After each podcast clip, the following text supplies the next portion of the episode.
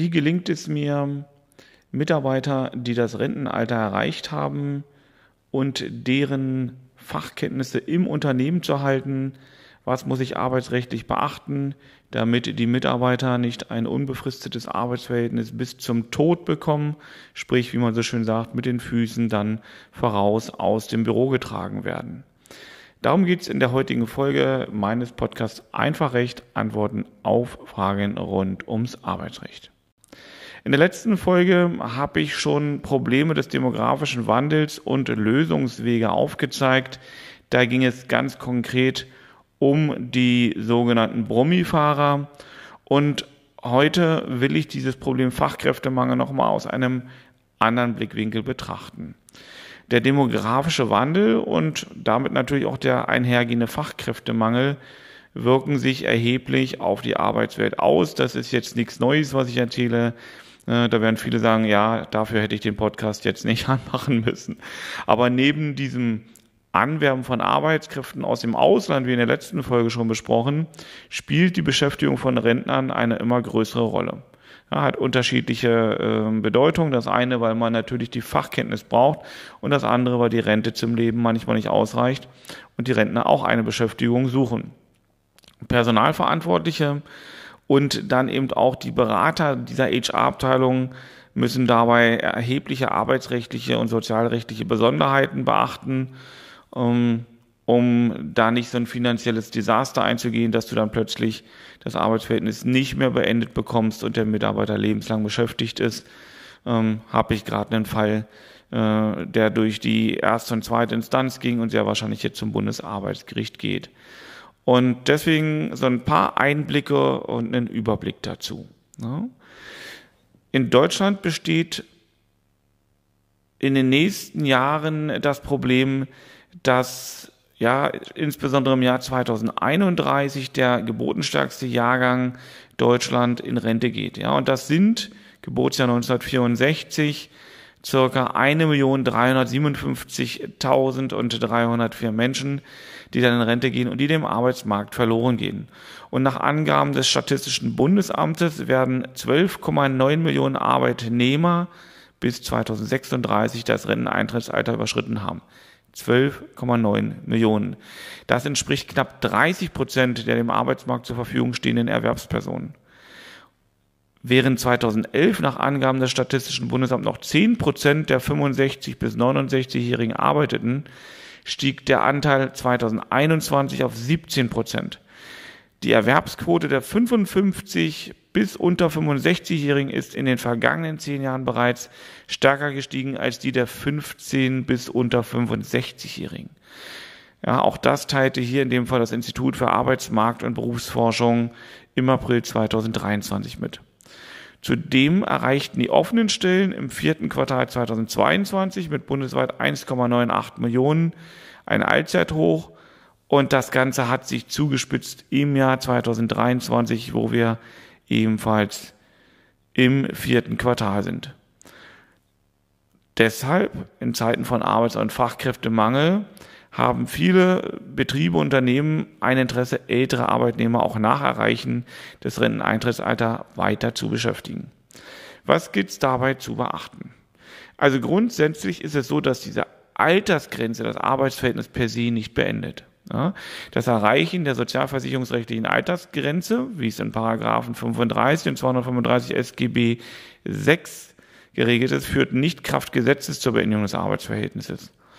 Um die von beiden Arbeitsvertragsparteien gewollte Beendigung des Arbeitsverhältnisses bei Erreichen des Rentenalters zu erreichen, ist deshalb eine entweder einzelvertragliche, also im Arbeitsvertrag gestaltete, oder kollektivrechtliche, Betriebsvereinbarung, tarifvertragliche Regelung notwendig. Umgekehrt bedeutet dies, besteht keine oder keine wirksame Vereinbarung und liegt auch kein Spezialfall vor, also der, der in einundvierzig Satz zwei S G B römisch sechs geregelt ist, dann endet das Arbeitsverhältnis nicht automatisch, sondern es besteht über das Alter für die Regelaltersrente hinaus fort. Das Kündigungsschutzgesetz sieht derzeit keine Erleichterung zugunsten des Arbeitgebers vor, sich von älteren, gegebenenfalls nicht mehr so leistungsfähigen Arbeitnehmern zu trennen. Genau deswegen führen wir jetzt ein Verfahren, was wir bis zum, Arbeits- äh, zum Bundesarbeitsgericht bringen wollen, weil es hier an Regelungen im Kündigungsschutzgesetz fehlt und die anderen gesetzlichen Regelungen sich zu dieser Problematik eben nicht verhalten. Und das Überschreiten eines bestimmten Lebensalters bzw. das Entstehen des Anspruchs auf eine Altersrente ist kein personenbedingter Kündigungsgrund im Rahmen des Paragraphen eins Absatz zwei Satz eins Kündigungsschutzgesetz. Das Sozialauswahlkriterium des Lebensalters ist im Übrigen ambivalent, sagt man so schön. Ein höheres Lebensalter wirkt sich im Rahmen einer Sozialauswahl zunächst grundsätzlich eher zugunsten des Arbeitnehmers aus. Das heißt, der sozial Schutzbedürftige oder die Schutzbedürftigkeit nimmt mit dem zunehmenden Alter zu. Eben weil ältere Arbeitnehmer es typischerweise schwerer auf dem Arbeitsmarkt haben. Ja, und zu beachten gilt auch, dass die soziale Schutzbedürftigkeit aber wieder abnimmt, wenn der Arbeitnehmer bereits eine Rente wegen Altersabschlags frei bezieht. Das Gleiche gilt, wenn der Arbeitnehmer rentennahe ist, weil er eine solche abschlagsfreie Rente spätestens innerhalb von zwei Jahren nach dem in Aussicht genommenen Ende des Arbeitsverhältnisses beziehen kann. Auch da gibt es gesetzliche Regelungen. Ja, also das läuft so zum Teil wieder, aber es ist eben nur bei der Sozialauswahl ein Kriterium. Ansonsten ist es gerade kein Kündigungsgrund. Das ist eine Materie, die nicht einfach zu verstehen ist, aber die man einfach mal so gehört haben muss. Und jetzt gibt es verschiedene Arten der Renten, Rentennährbeschäftigung, möchte ich jetzt mal sagen. Ja? Also hier wieder männlich wie weiblich benannt. In der betrieblichen Praxis findet die Beschäftigung von Rentnern regelmäßig in Form von befristeten Arbeitsverhältnissen statt, weil eine unwirksame Befristung zu einem unbefristeten Arbeitsverhältnis führt. Das heißt zu der Problematik, dass sich dann den Mitarbeiter kaum mehr, wenn das Kündigungsschutzgesetz gilt, aus dem Unternehmen herausgekündigt bekomme, nur wegen des Alters. Ja? Deswegen sollte ein besonderes Augenmerk auf die Vertragsgestaltung gelegt werden. Das ist hier von enormer Bedeutung, wenn ich Mitarbeiter im rentenfähigen Alter weiter beschäftigen möchte oder überhaupt beschäftigen möchte. Wird ein früherer Arbeitnehmer im Rentenalter als freier Mitarbeiter, zum Beispiel mittels Beratervertrag, weiter beschäftigt, muss, gerade um die Rechtsfolgen von einer sogenannten Scheinselbstständigkeit zu vermeiden, für die neue Tätigkeit anhand der sogenannten Statusabgrenzungskriterien, heißt also Weisungsgebundenheit, Unternehmerrisiko, Eingliederung ins Unternehmen, für Dritte, ähm, also ein klarer Unterschied zwischen der früheren abhängigen Beschäftigung und der jetzigen selbstständigen Tätigkeit erkennbar sein. In den meisten Fällen gelingt das gerade nicht, wenn der Mitarbeiter eben nur für das alte Unternehmen weiter tätig ist. Dann wird es meistens ein Beschäftigungsverhältnis sein äh, und eben kein, ähm, ja, also äh, liegt eine klassische Selbst Scheinselbstständigkeit vor. Der ist also nicht wirklich selbstständig, sondern eigentlich bleibt am Status des Arbeitnehmers. Ja. Ähm, das kann man im Vorfeld prüfen, muss man gucken, auch die Krankenkassen ähm, und äh, natürlich gesetzliche Rentenkassen äh, sind da scharf drauf, eben auch den Arbeitnehmerstatus zu halten, weil dann werden die Einzahlungen natürlich anders vorgenommen. Also beim Personaleinsatz des Rentners über zum Beispiel auch Verleih- und sonstige Personalvermittlungsagenturen muss man auch an, äh, aufpassen, weil hier sind die Vorgaben des Arbeitnehmerüberlassungsgesetzes zu beachten. Ähm, ja, Rechtsfolge einer illegalen Arbeitnehmerüberlassung äh, ist gravierend mit äh, den äh, sich daraus ergebenden Ordnungsgeldern. Also extrem aufpassen. So, das ist also das, was jetzt erstmal so vom, zum Status zu berücksichtigen ist. Und jetzt kann man bei den Befristungen äh, unterschiedliche Befristungsmöglichkeiten suchen. Ich will mal ein paar nur benennen und auf den wichtigsten gehe ich ein bisschen detailreicher ein. Also befristete Einstellung beim neuen Arbeitgeber. Ja, heißt also, der war noch nicht beschäftigt, ist jetzt Rentner und soll beim neuen Arbeitgeber dann beschäftigt werden. Dann muss man schauen, gibt es die Befristung ohne Sachgrund nach Paragraph vierzehn Absatz zwei äh, Satz eins Teilzeitbeschäftigungs- und Befristungsgesetz. Da kann man hinschauen. Hier ist also eine Befristung bis zur Dauer von zwei Jahren möglich. Äh, eine längere sachgrundlose Befristung ist nur möglich, wenn die Höchstdauer der Befristung abweichend durch Tarifvertrag geregelt ist. Innerhalb dieser zwei Jahre kann das Arbeitsverhältnis maximal dreimal verlängert werden, so im Teilzeit- und Beschäftigungsbefristungsgesetz. Bei älteren Arbeitnehmern ja, gilt der Paragraph vierzehn Absatz drei T Z B F G äh, und danach kann eine kalendermäßige Befristung eines Arbeitsvertrages auch ohne Vorliegen eines sachlichen Grundes bis zu einer Dauer von fünf Jahren zulässig sein. Voraussetzung ist, der Mitarbeiter hat das zweiundfünfzigste Lebensjahr vollendet und unmittelbar vor Beginn des befristeten Arbeitsverhältnisses war er mindestens vier Monate beschäftigungslos im Sinne des Paragraph hundertachtunddreißig Absatz eins Nummer eins S G B Römisch drei gewesen. Ähm, ja, entscheidende Frage ist da wieder Status als Rentner, Bezug als Rente, als Beschäftigungslosigkeit. Äh, auch hier muss man wieder genau hingucken, damit man in diesen längeren Befristungszeitraum von fünf Jahren kommt. Was da noch möglich ist, ist eine Befristung mit Sachgrund. Ja, das heißt, hier kann ein vorübergehender Arbeitskräftebedarf abgedeckt werden, geregelt im Paragraph vierzehn Absatz eins, ähm, Satz zwei Nummer eins T Z B F G.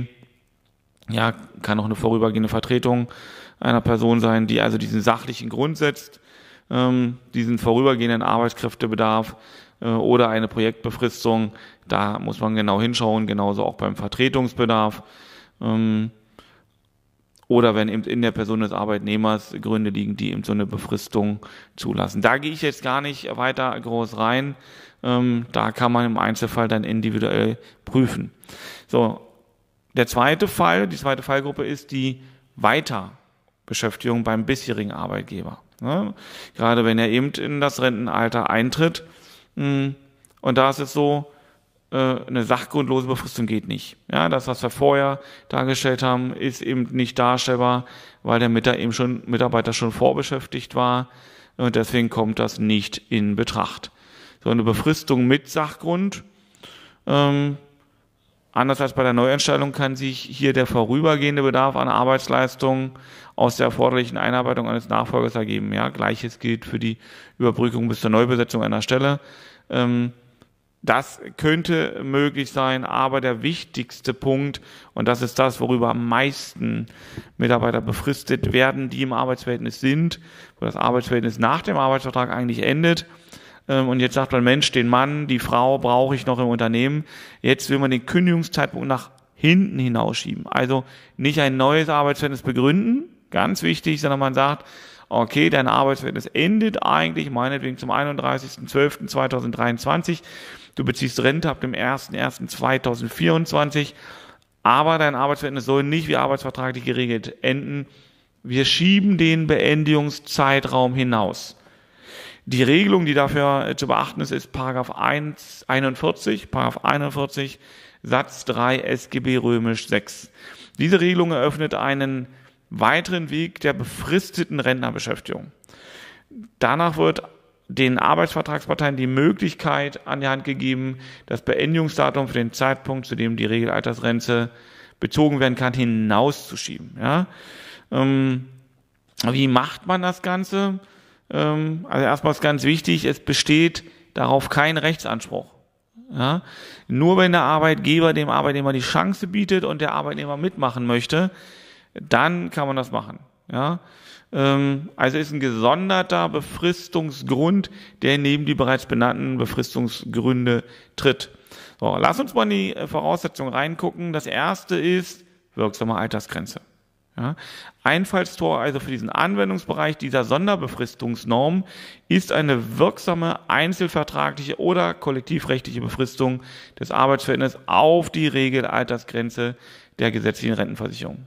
Ja, hier handelt es sich um eine Höchstbefristung, für die gemäß Paragraph vierzehn Absatz eins Satz zwei Nummer sechs T Z B F G regelmäßig ein sachlicher Grund besteht, wenn die Befristung auf das Alter abstellt. Ja, im Vorfeld im Vertrag geregelt äh, und ähm, ab dem Anspruch dann eine ungekürzte Altersrente besteht.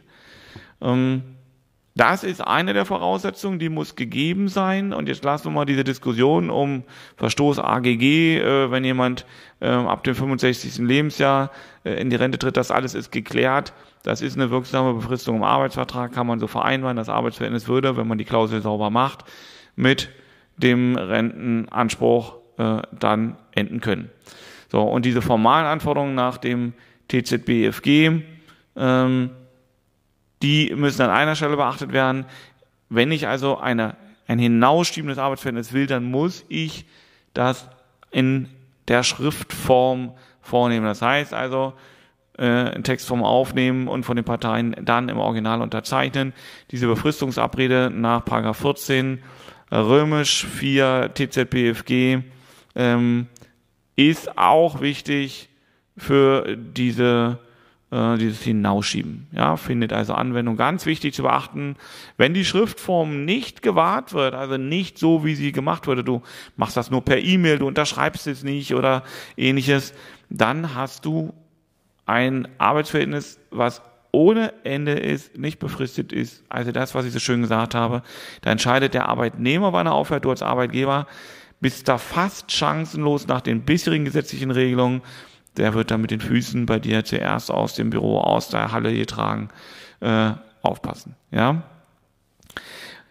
Weiterer dritter Voraussetzungspunkt, dass ähm, diese Hinausschiebensvereinbarung muss allerspätestens am letzten Tag des Monats wirksam werden, bevor die Altersgrenze greift.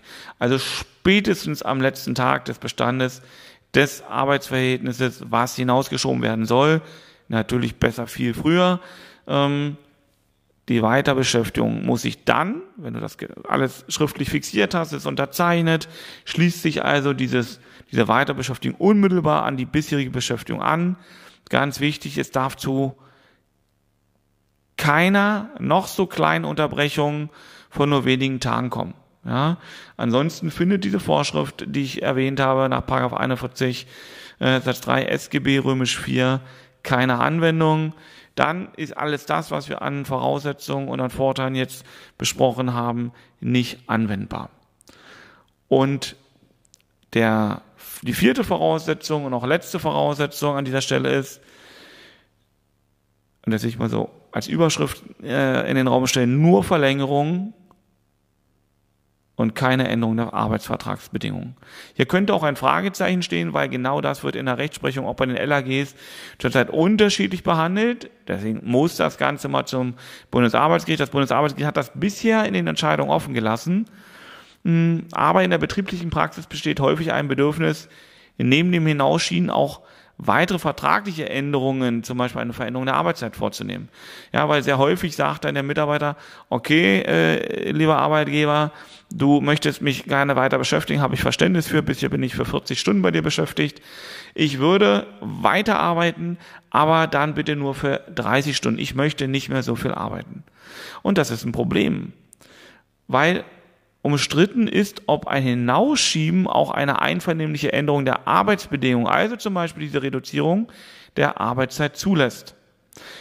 Wie gesagt, das B A G hat sich dazu noch nicht abschließend erklärt, aber das Landesarbeitsgericht Schleswig-Holstein hat gesagt, eine solche Vereinbarung nach einundvierzig Satz drei S G B Römisch vier äh, ist eben nur zulässig, wenn sie unverändert das ursprüngliche Arbeitsverhältnis weiterlebt, wenn also nur hinausgeschoben wird und sich nichts ändert. Ja? Also nach höchstrichterlicher Rechtsprechung zum Befristungsrecht ist jedenfalls die Verlängerung eines befristeten Vertrages äh, nur ohne gleichzeitige Änderung des Vertragsinhalts möglich. Ja? Andernfalls, auch hier wieder, kommt ein unbefristeter Arbeitsvertrag zustande. Die ganzen Vorteile kannst du nicht nutzen. Auch der EuGH schließt sich dieser Auffassung an, wenn er sagt, das Hinausschieben nur dann, wenn das ganze Arbeitsverhältnis unverändert bleibt. So, und solange es keine gesetzlich oder keine gesicherte höchstrichterliche Rechtsprechung gibt, sollte meine Empfehlung diese inhaltliche Änderung des Arbeitsvertrages vorsorglich unterlassen werden, also wenn da nur ein Hinausschieben ähm, und ähm, ja, dann kann man nach dem Hinausschieben mit ein paar Kunstgriffen äh, auch noch eine Veränderung vornehmen. Das muss man aber sehr vorsichtig machen. Wann darf man die Veränderung machen? Wie weit muss sie vor oder nach einer Ver äh, Verlängerung liegen, beziehungsweise einem Hinausschieben? Ähm, also eine solche Aufspaltung dann ähm, der Änderung des hinausgeschobenen, bereits hinausgeschobenen Vertrages lässt das Bundesarbeitsgericht durchaus zu. Hier trennt man wirklich zum einen zwischen dem Arbeitsverhältnis, was hinausgeschoben wird, und zwischen Veränderungen, die vor dem Hinausschieben passieren, oder die nach dem Hinausschieben passieren. Ja? Zulässig ist das. Hier muss man ein paar Eckpunkte beachten, da sind ein paar Zeitfenster zu beachten. Also auch äh, erfolgt die Änderung der Arbeitsbedingungen ein paar Wochen oder sogar Monate vor dem Abschluss der Hinausschiebensvereinbarung. Ähm, wenn hier also die Zeitfenster nicht eingehalten werden, besteht die Gefahr, dass der Arbeitnehmer die Zeit bis zum Renteneintrittsalter gegebenenfalls mit einem geringeren Einkommen überbrücken muss. Ja, das ist wieder eine Frage der sozialversicherungsrechtlichen Leistungen.